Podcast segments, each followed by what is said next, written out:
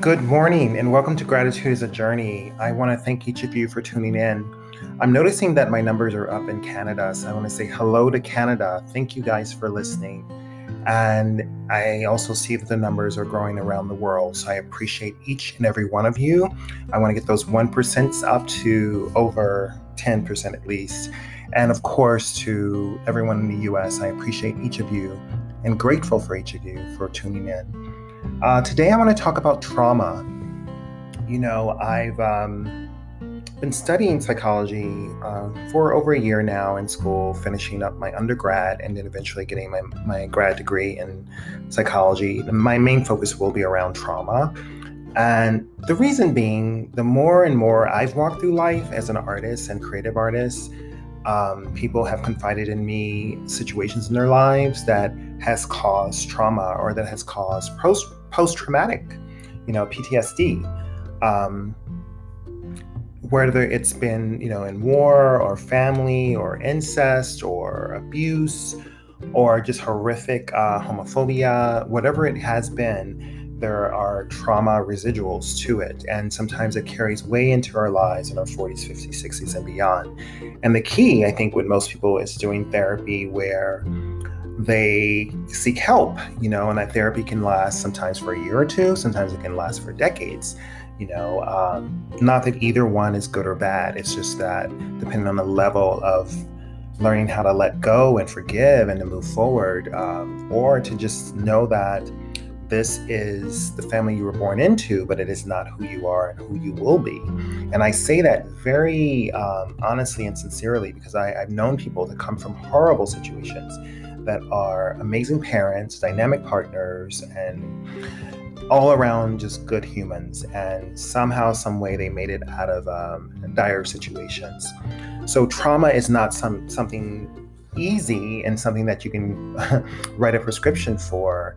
Uh, there are many alternative ways of getting through trauma and seeing your true self and healing that inner child or healing that that that those scars you know, and we all have them, uh, whether it's on a minute level or a macro level, where it it creates a seismic experience in this realm. Uh, if that makes sense to you guys.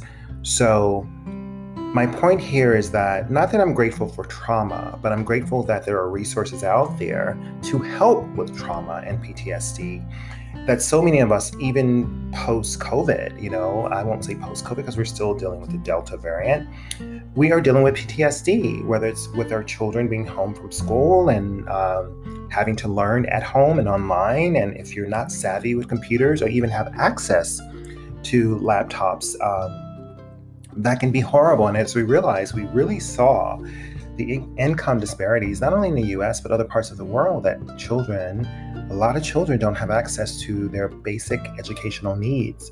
So if you have computers and things like that and you're getting rid of them and buying new ones, you might want to like get them wiped clean and donate them to a local school or a church or uh, a family, a poor family you may know, just so they have access to uh, those resources. So I'm just going to put that out into the universe um, instead of cashing it in, which I've done. I've taken my laptops and my iPads back to the source to get credits. And instead of doing that now, I think I will have them wiped and then take them to someone or give them to someone who uh, needs access to online education, etc. So it's something to really think about.